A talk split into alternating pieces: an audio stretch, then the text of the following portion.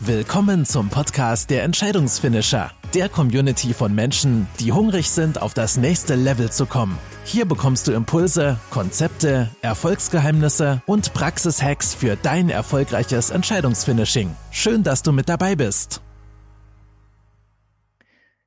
Meetup. Dieses Wort ist vielen Menschen mittlerweile ein Begriff. Meetup ist eine Plattform, um lokale Communities zu finden und aufzubauen. Menschen nutzen Meetup, um neue Leute kennenzulernen, Neues zu lernen, Unterstützung zu finden, ihre Komfortzone zu verlassen und gemeinsam ihren Leidenschaften nachzugehen.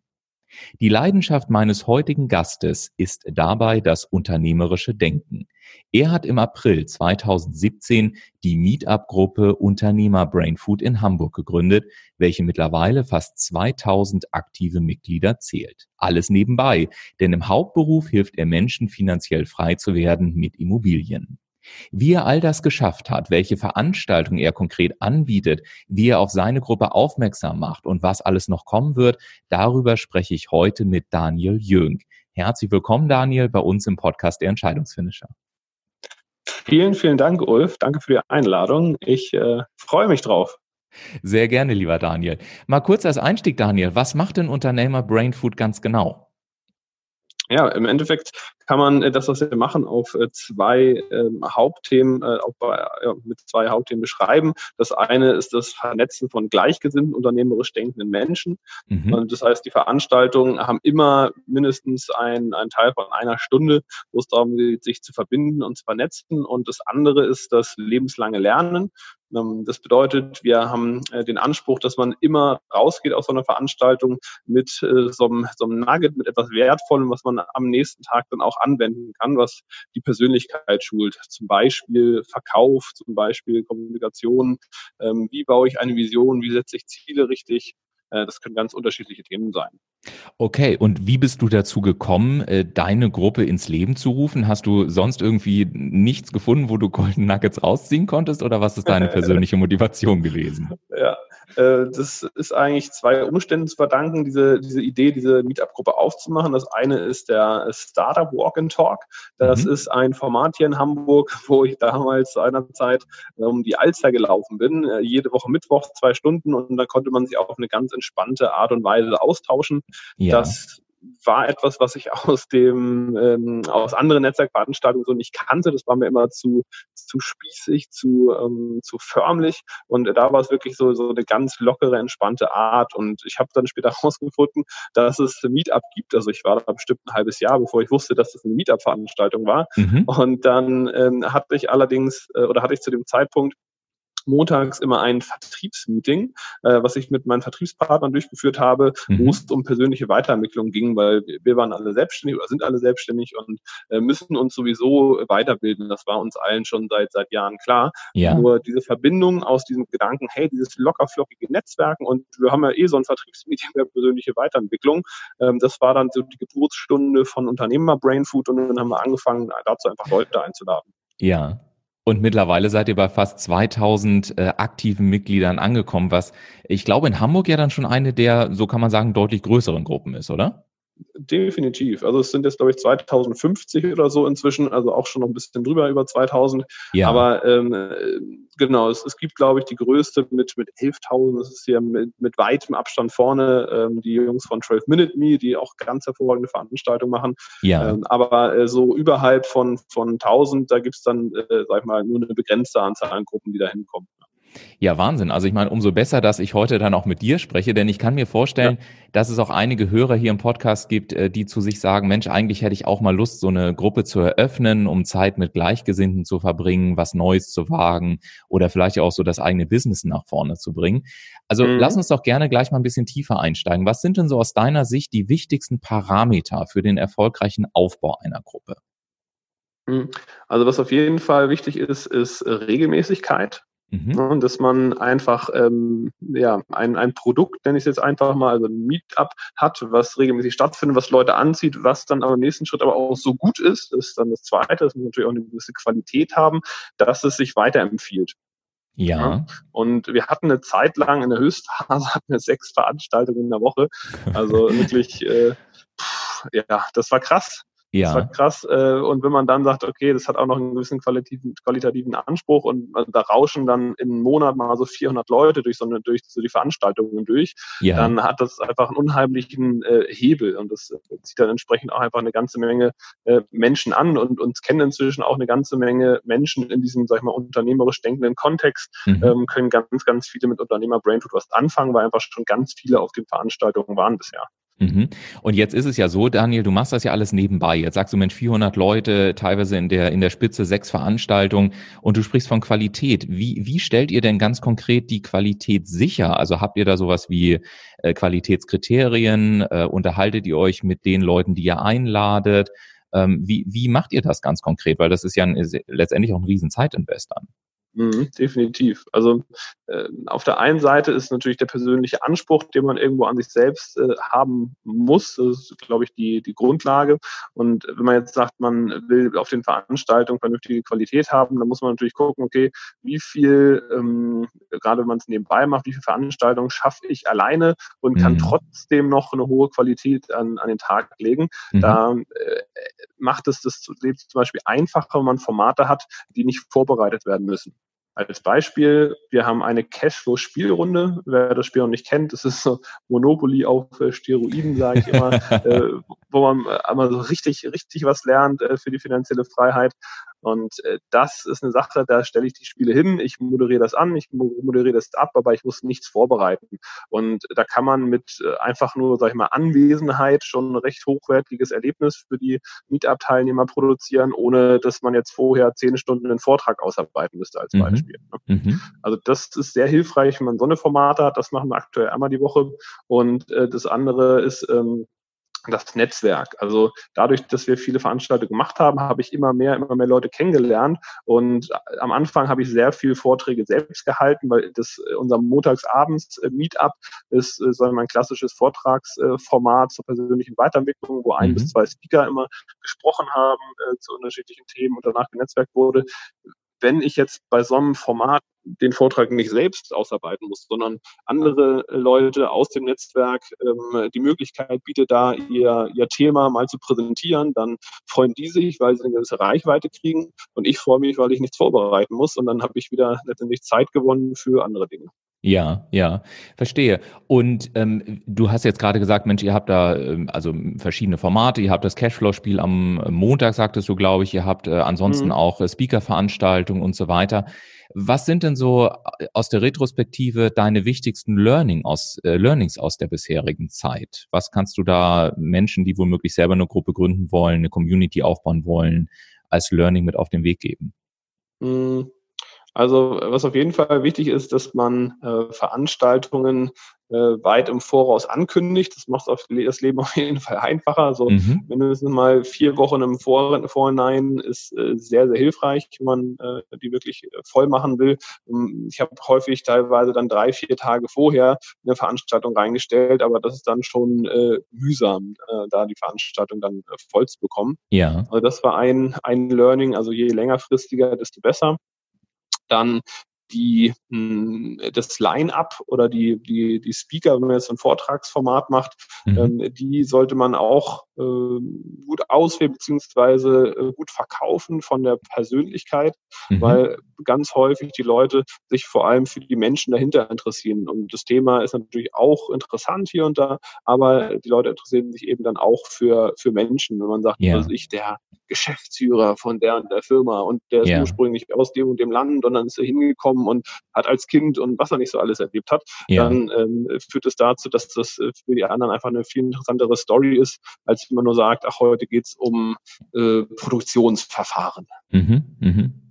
Ja, okay. Und du hast gerade gesagt, ähm, Mensch, das äh, ja auch, auch so diese ganzen organisatorischen Punkte zusammenzubringen, rechtzeitig äh, präsent zu sein, die Veranstaltung rechtzeitig anzukündigen. Wie muss ich mir das denn operativ vorstellen? Also du machst das ja alles nebenbei, du hast irgendwie 2000 Empfänger.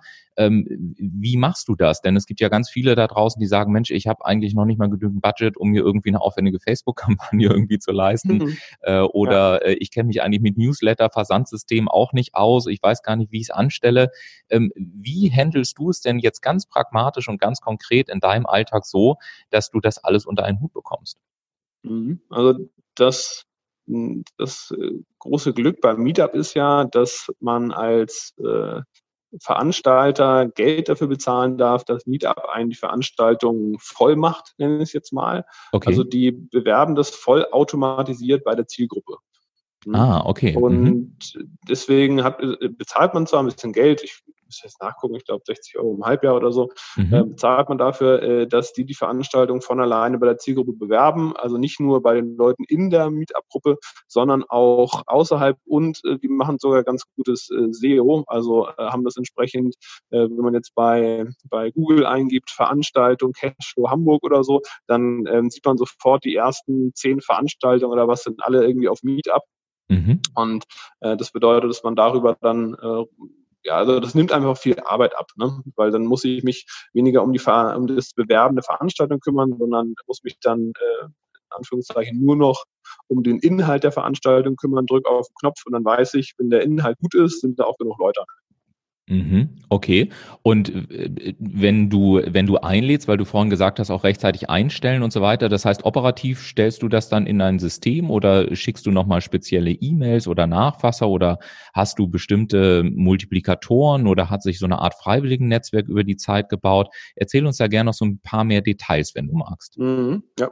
Also der, das Standardprozedere ist eigentlich eine Veranstaltung äh, reinstellen und dann gibt es so einen lustigen Knopf, da steht Veröffentlichen drauf mhm. und dann werden alle Gruppenmitglieder einmal informiert über die App oder über äh, per, per E-Mail kriegen die einmal die Information, so eine Push-Nachricht, äh, da gibt es eine neue Veranstaltung von Unternehmer Brainfood. Mhm. Und das ist so eine Möglichkeit, wie man dann diese Gruppenmitglieder erreicht, weil alle äh, 2000 sonst was Gruppenmitglieder dann entsprechend einmal die Info bekommen. Ähm, alternativ äh, schicke ich dann äh, nochmal Mails raus äh, zu den größeren Veranstaltungen. Also gerade bei den äh, Speaker-Events äh, habe ich natürlich auch einen gewissen Anspruch, dass dann für die Leute, die den Vortrag halten, auch genug Leute da sind. Daher kann man noch E-Mails rausschicken. Ähm, wenn jetzt, äh, also wir hatten teilweise auch mal äh, bezahlte Events gemacht. Mhm. Ähm, das ist ein bisschen aufwendiger äh, voll zu bekommen, weil es einfach ein sehr großes Angebot an sehr guten Veranstaltungen kostenlos gibt beim Meetup. Daher mhm. muss jetzt keiner unbedingt bezahlte Events wahrnehmen, aber wenn man sich dann trotzdem dafür entscheidet, dann habe ich in dem Fall die Veranstaltung noch auf zum Beispiel Eventbrite gestellt.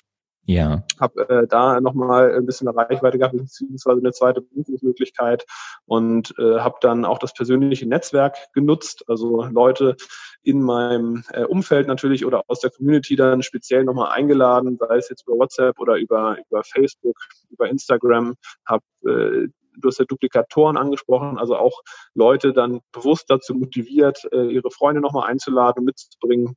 Mhm. Also das war dann viel ähm, ja, also sehr, sehr, sehr viel Arbeit, wenn man dann so ein, so ein bezahltes Event hat, ja. äh, wenn man dann keine entsprechende, sag ich mal, Agentur oder sonst was im Hintergrund hat, die sich um die Vermarktung äh, von so einem Event kümmert, sondern, sondern man das alles selbst macht. Das ist auf Meetup äh, dann eher, eher aufwendiger, aber wenn man jetzt reine kostenlose Veranstaltungen ähm, macht, dann langt es meistens, wenn man sie reinstellt, eine Handvoll E-Mails schreibt, dann äh, sind die eigentlich schon in der Größenordnung äh, belegt, die Veranstaltungen, wie man es gerne hätte.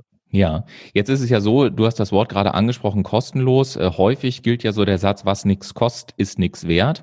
Ähm, mhm. Und äh, man hört immer wieder, dass wenn dann äh, Veranstaltungen, egal ob das eine Meetup-Veranstaltung ist oder ich sag mal ein kostenloser Workshop, äh, über den einige nachdenken oder äh, irgendein Ahnenprogramm, völlig egal. Aber häufig ist ja so, dass dann diese No-Show-Rate, also die Leute, die dann dann doch zu Hause bleiben, sehr, sehr hoch ist.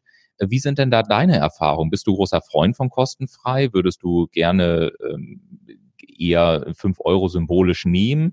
Äh, oder sagst du, hey, ist äh, überhaupt gar nicht notwendig, weil die No-Show-Rate ist äh, ganz, ganz klein, wenn man es eben auf eine ganz bestimmte Art und Weise dann eben auch anstellt? Hm. Also die No-Show-Rate, die schwankt so zwischen also ich, ich glaube, das krasseste war mal 70 Prozent No-Show. Wow. Und äh, äh, was ich mal minus 10 Prozent No-Show. Also ja. ich hatte auch schon Events, wo da am Ende mehr Leute da waren, als sie angemeldet hatten. ja. Also ähm, das ist natürlich die, die, die Schattenseite von diesen kostenlos äh, Events. Ne? Das einfach, ähm, es ist sehr schnell, dass man einfach mal auf Zusagen klickt, erstmal so blub und am Ende denkt man sich, oh, ich gehe doch lieber ins Kino und dann mhm. äh, bleibt derjenige halt zu Hause. Und daher, äh, ich bin oder ich habe mich mit dem Gedanken angefreundet, weil ich gemerkt habe, dass ähm, am Ende des Tages äh, der, das, das Aufwand zu Nutzen-Verhältnis ja. ähm, bei den kostenlosen, Events äh, für mich am Ende doch äh, besser ist. Ne, ich habe es ausprobiert mit bezahlten Events mhm. und äh, da war es einfach so in der, in der Vergangenheit, dass einfach sehr, sehr viel Aufwand betrieben muss und die Leute kommen dann auch fast alle. Ne? Da mhm. gibt es dann eigentlich kein No-Show mehr. Mhm. Das ist super. Aber auf der anderen Seite, äh, wenn man dann überlegt, dass man das Zehnfache an Zeit reinsteckt, dann äh, nehme ich das, sage ich mal, so ein bisschen kalkulativ in Kauf. Ich sage dann, gut, ja ich habe 40 Plätze, sollen sich 60 Leute anmelden. Ja. Und dann weiß ich, es kommen am Ende eh nicht 60. okay, verstehe. Und äh, wie handelst du das denn? Du hast ja vorhin gesagt, ähm, du lädst ja auch gelegentlich Speaker ein, dass sie auch eine gewisse Qualität haben und so weiter. Und wenn ich dann höre, bis zu 70 Prozent No-Show, dann kann man sich ja darüber streiten, ob das noch qualitativ ist. Also du wirst ja wahrscheinlich irgendein Backup-System haben oder ein Absicherungssystem, ähm, weiß ich nicht, keine Ahnung, wenn jetzt jemand, äh, du hast gerade über den Anmeldebutton gesprochen, da irgendwie fünfmal draufgeklickt hat und fünfmal nicht gekommen ist, arbeitest du dann, also fragst du denjenigen auch mal, wird so jemand gesperrt? Weil irgendwie könnte ich mir vorstellen, musst du ja ein Qualitätssicherungssystem haben, wenn du auf der anderen Seite Qualität auch sicherstellen möchtest. Mhm. Hm, also bisher habe ich tatsächlich keine, ähm, keine wirklich äh, negativen Erfahrungen gemacht mit der mhm. No-Show-Rate. Also mhm. es war zum keinen Zeitpunkt so, dass äh, sich irgendjemand dabei schlecht gefühlt hat, weil jetzt irgendwie ein paar Leute nicht kamen. Ja. Äh, in dem Fall äh, bei diesem äh, 70 Prozent-Ding müsst ihr jetzt zurück überlegen, ähm, äh, was da genau das Szenario war. Vielleicht war da noch irgendwas Besonderes, schlechtes Wetter oder oder, oder gutes Wetter, ne? Oder gutes Wetter, kann natürlich auch sein. Aber es war äh, bisher immer so, dass es äh, im Rahmen war. Dass dadurch, dass wir ja bewusst immer mehr Plätze zulassen, als es ja. am Ende äh, gibt, führt es meistens dazu, dass ähm, ja die Veranstaltungen auch so, äh, sag ich mal, so so besucht sind, äh, dass das sowohl für den für den Vortragen als auch für uns am Ende eine spaßige Veranstaltung ist.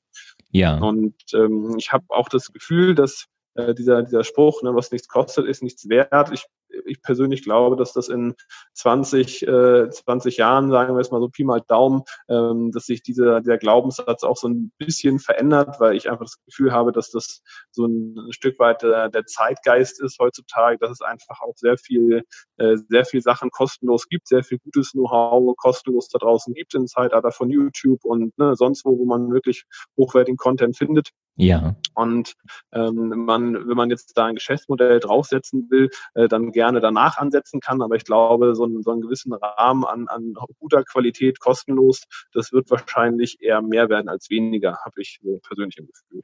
Ja, und das finde ich ganz spannend. Ich habe mich neulich mit jemandem unterhalten, der sehr viel mit auch jungen Menschen arbeitet, also generationsübergreifend. Und er sagte, dass er bei Veranstaltungen äh, immer erlebt, dass die älteren äh, Generationen immer noch sehr stark auf ihrem Wissen sitzen bleiben und unschwer, also und ungerne teilen und so einen Glaubenssatz in sich tragen, na, wenn ich es einmal geteilt habe und dann womöglich noch for free, äh, dann habe ich es ja geteilt, dann kann ich ja dafür im Anschluss kein Geld mehr nehmen oder mein Business ja. nicht mehr drauf aufbauen. Ja. Und er sagte, bei der, bei den jungen Menschen ist das, äh, ist das ganz anders. Die, die sitzen zusammen, die sprechen ganz offen, die holen sich Feedback, die stellen sich vorne hin, die proben mal was, die sagen, hey, kann ich mal fünf Minuten Pitch machen, ich will das einfach mal probieren. Ähm, deckt sich das so mit deinen Erfahrungswerten, dass es eben vielleicht auch eine Generationsfrage ist? Hm, das, äh, das mag durchaus sein, ja. Ähm, mein, mein, mein Vorbild, äh, wo ich mir diese, diese Glaubenssätze auch so ein Stück weit äh, hergeholt habe, ja. ähm, oder das Hauptvorbild ist eigentlich der Gary Vaynerchuk. Ja. Ich weiß nicht, ob der dir was sagt. Absolut. Gehört, ne? Ja. Und äh, der, der lebt das ja so ein Stück weit vor. Der, äh, ja, ich sag mal, pustet ja wirklich so viel, äh, so viel Content und Inhalt ins Internet ja. Ähm, zwar jetzt nicht im Sinne von äh, top aufbereitet irgendwie in Seminarformat, dass man sagen könnte, ne, der hat jetzt so die gleichen äh, Kurse wie, wie jetzt jemand, äh, was weiß ich, wie ein Hermann Scherer oder ähm, andere, äh, sage ich mal, äh, deutschlandweit bekannte Speaker, die dann auch Seminare anbieten. Also in der ja. Form bringt er das ja nicht raus und macht es kostenlos, aber ja. äh, ich sag mal so, in seinem Dokumentationsstil, wo sie einfach sein Leben mitschneiden, hat er trotzdem die gleichen Inhalte irgendwie drin. Man muss mhm. sich zwar selbst rauspflücken, so man muss mhm. dann irgendwie mal ja. eine halbe, dreiviertel Stunde Video sich angucken, wo er über Gott und die Welt redet, um sich dann so die Nuggets rauszuholen, aber der, der Inhalt ist grundsätzlich erstmal im Netz und der ist äh, kostenlos und es ist für ihn halt kein Riesenaufwand, das, äh, dieses, diesen Inhalt eben ins Internet zu tragen. Und äh, mhm. da, ähm, so verstehe ich zumindest sein Geschäftsmodell, wo er dann eben Geld verdient, ist unter anderem, dass er seine, seine Vayner Media Firma hat, ähm, die dadurch, dass er jetzt, was weiß ich, bei Millionen, Millionen von Menschen bekannt ist, die natürlich ohne Ende Anfragen bekommen, weil äh, die Leute langsam ein schlechtes Gewissen haben, ich habe schon so viel von dem gelernt, jetzt muss ich auch mal was kaufen ja. äh, von dem und äh, so ein bisschen in die Richtung merke ich das halt jetzt auch. Also ja. ich habe halt das Format, ich, ich, äh, ich gebe, gebe, gebe in die Community rein. Die Leute äh, konsumieren coole Veranstaltungen, freuen sich, lernen Leute kennen. Und am Ende des Tages kriege ich dann immer von den Leuten die Frage, hey, was machst du eigentlich beruflich? Mhm. Und äh, sind einfach sehr offen und sehr interessiert und äh, freuen sich dann auch, äh, sich mit mir dann teilweise zu, ähm, zu Gesprächen zu treffen zum Thema Immobilie etc. Einfach, äh, weil sie das Gefühl haben, okay, der Daniel ist anscheinend ein guter Typ, der äh, macht ein tolles Format und jetzt interessiere ich mich auch wirklich dafür, was der so beruflich macht. Und ähm, daher habe ich da persönlich äh, ganz, ganz positive Glaubenssätze dazu, auch ja. die Veranstaltung kostenlos äh, zu machen, äh, weil ich am Ende des Tages auch nicht das Gefühl habe, dass ich da ausgenutzt werde, sondern dass ich halt auch dafür wertgeschätzt werde, dass ich das mache. Ja, und ich glaube, so aus meiner Sicht, wenn ich dir zuhöre, ist es ja am Ende des, Fra des Tages auch eine Wording-Frage. Also ich meine, ersetzen wir kostenlos durch ehrenamtliche Tätigkeit und ähm, fügen dem Ganzen noch hinzu, dass es dann nicht irgendein Ehrenamt ist, sondern eine ehrenamtliche Tätigkeit in einem in einer Community, äh, um dann eben auch Zeit mit Leuten zu verbringen, mit denen man gerne Zeit verbringen möchte, äh, um dann ja. bei den entsprechenden Veranstaltungen sich auch ähm, schon mal thematisch verbunden ähm, ein wenig näher kennenzulernen. Also wenn ich so rumdrehe, dann ist es ja das, was äh, auch äh, in, in, in ja, früheren Zeiten über Vereinstätigkeiten oder auch heute noch über Vereinstätigkeiten und Ehrenämter letztendlich auch getan wurde. Ja, ja. So mhm. äh, könnte man das auch formulieren, ja. Du hast vorhin äh, gesagt, ähm, spaßige Veranstaltung, das war so ein Wort, was mir hängen geblieben ist. Und ähm, so wie du es darstellst, wirkt das auf mich auch alles sehr leicht und unaufgeregt und eben jetzt nicht mit irgendwelchen Strafen und du wirst abgemahnt und fliegst aus der Gruppe raus und so weiter. Würdest du sagen, dass gerade der Faktor Spaß auch so einer der, der Haupterfolgstreiber von, von eurer Meetup-Gruppe Unternehmer Green Food ist? Mhm, ich glaube äh, auf jeden Fall. Also die Leute müssen sich auf jeden Fall äh, wohlfühlen, damit sie das nächste Mal andere Leute ähm, mitbringen. Und äh, das fängt natürlich schon an beim Reinkommen, was für eine Atmosphäre ist da, läuft da ein bisschen Musik, sind die Leute am Lächeln, wird man nett begrüßt und so weiter. Und äh, geht dann halt weiter über den Inhalt, aber dann eben auch über das, das Netzwerken danach. Wie offen äh, vernetzt man auch die Leute miteinander, sorgt man dafür, dass es allen gut geht. Da äh, habe ich dann auch manchmal also die Rolle eines Feel-Good-Managers, sage ich mal, der auch ein bisschen aufpasst. Ne, wie geht's den Leuten, weil man sieht das ja recht schnell. Sitzt da einer irgendwie in der Ecke, weil das erstmal auf dem Event ist und kennt noch keinen. Dann ja. setzt man sich halt mal daneben und spricht ein bisschen mit dem und ja. integriert in die Gruppe, stellt mit anderen, anderen Leuten vor und so. Und äh, da äh, ist es, glaube ich, schon wichtig, dass wenn man diese Netzwerkgedanken äh, wirklich leben will, dann äh, muss man einfach ein Auge drauf haben, dass es den Leuten äh, gut geht. Mhm. mhm. Und jetzt ist es ja so, das Meetup organisiert sich ja online. Das ist ja praktisch eine virtuelle Plattform. Die ja. Treffen, die du dann stattfinden lässt, ähm, die sind ja dann äh, offline wie, wie muss ich mir das vorstellen, wenn du auf der einen Seite sagst, Mensch, wir bringen die Leute einfach zusammen, es ist, äh, es ist kostenlos, wir machen, so wie wir gerade gesagt haben, da so eine ehrenamtliche Geschichte auch draus, engagieren uns ein bisschen, holen uns noch ein paar Speaker an Bord also in meiner Welt, vielleicht auch noch sehr klassisch gedacht, fallen da ja schon auch so ein paar operative Fragestellungen an. Also wer bezahlt denn dann die Getränke? Wo kommen denn die Snacks her? In welchen Räumen lassen wir stattfinden? Denn ich weiß nicht, wie groß dein Büro ist, welches du hauptsächlich mhm. hast, aber wenn du von größeren ja. Veranstaltungen sprichst, dann wirst du ja auch ein bisschen Fläche brauchen. Vielleicht brauchst du Tontechnik, mhm. Lichttechnik, mhm. Fotografen, Medienvertreter. Wie holst du das denn alles dann an Bord? Wie begeisterst du die Menschen, äh, dich in, in, ja, für deine Gruppe und für deine Mitglieder und für deine Veranstaltung dann wahrscheinlich auch ohne weiteres Honorar zu begeistern und dich zu unterstützen. Mhm. Also tatsächlich muss man mal so ein bisschen schauen, was, was wollen die einzelnen äh, Parteien. Also ich kann mein Büro eine gewisse Zeit zur Verfügung stellen, äh, mhm. weil ich, äh, wie ja schon gesagt, auch hier und da mal jemand kennenlerne, der bei mir Kunde wird. Mhm. Und dadurch kann ich natürlich rechtfertigen und sagen, alles klar, dann stelle ich halt hier eine gewisse Zeit das Büro zur Verfügung, mhm. ähm, weil äh, da auch irgendwo ein gewisser Return ist, dann kann ich das ohne Probleme machen. Mhm. Ähm, auf den Veranstaltungen haben wir immer Nüsse und Getränke, solange das bei mir im Büro ist. Das lösen wir einfach über eine Spendenbeteiligung, also dass die Leute die auf dem Event sind, danach dann ähm, aufgefordert werden, wenn sie wollen, äh, sich freiwillig an den Ausgaben zu beteiligen. Mhm. Und das machen die Leute auch. Das ist total unproblematisch. Also mhm. da äh, bleiben wir nie auf irgendwelchen Kosten sitzen für, für irgendwelche äh, Ausgaben dieser Natur. Dann gibt's andere Locations, wo wir ab und zu mal Events machen. Die freuen sich meistens drüber, dass sie an ähm, ja, potenzielle Kunden rankommen. Also Coworking Spaces als Beispiel, gerade die, die noch in der Aufbauphase sind, äh, freuen ja. sich in der Regel sehr darüber, wenn sie an äh, ja, jungen Unternehmer rankommen oder werdende mhm. junge Unternehmer, so wie wir sie auch in der Community haben. Mhm. Und äh, deswegen haben die teilweise für uns die Locations kostenlos plus sogar noch irgendwie Pizza bestellen oder Catering komplett zur Verfügung gestellt.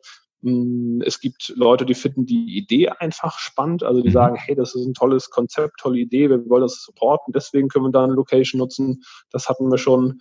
Dann ähm, die Speaker sind in der Regel darüber motiviert, Reichweite zu bekommen, mhm. also äh, eine Möglichkeit zu haben, äh, sich zu, zu positionieren, mhm. ähm, potenzielle Kunden kennenzulernen und deswegen sagen die, alles klar, ich mache das, danach äh, bleibe ich dann vielleicht noch eine halbe, dreiviertel Stunde, ja. vernetze mich mit den Leuten und äh, wenn da am Ende ein, zwei Leute hängen bleiben, die mein, äh, meine Dienstleistung in Anspruch nehmen, beispielsweise ein Coach, ne, die, ja. die machen bei mir danach ein Coaching, dann hat sich das für die auf jeden Fall äh, gelohnt.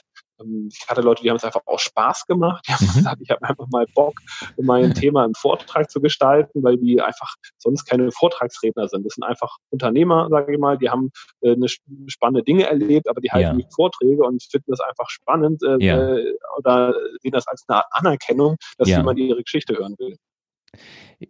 Total spannend. Also ich, ich glaube, wenn ich auch dir so zuhöre, es gibt ganz viel Inspiration, einfach auch so ein bisschen vernetzter und weiter zu denken.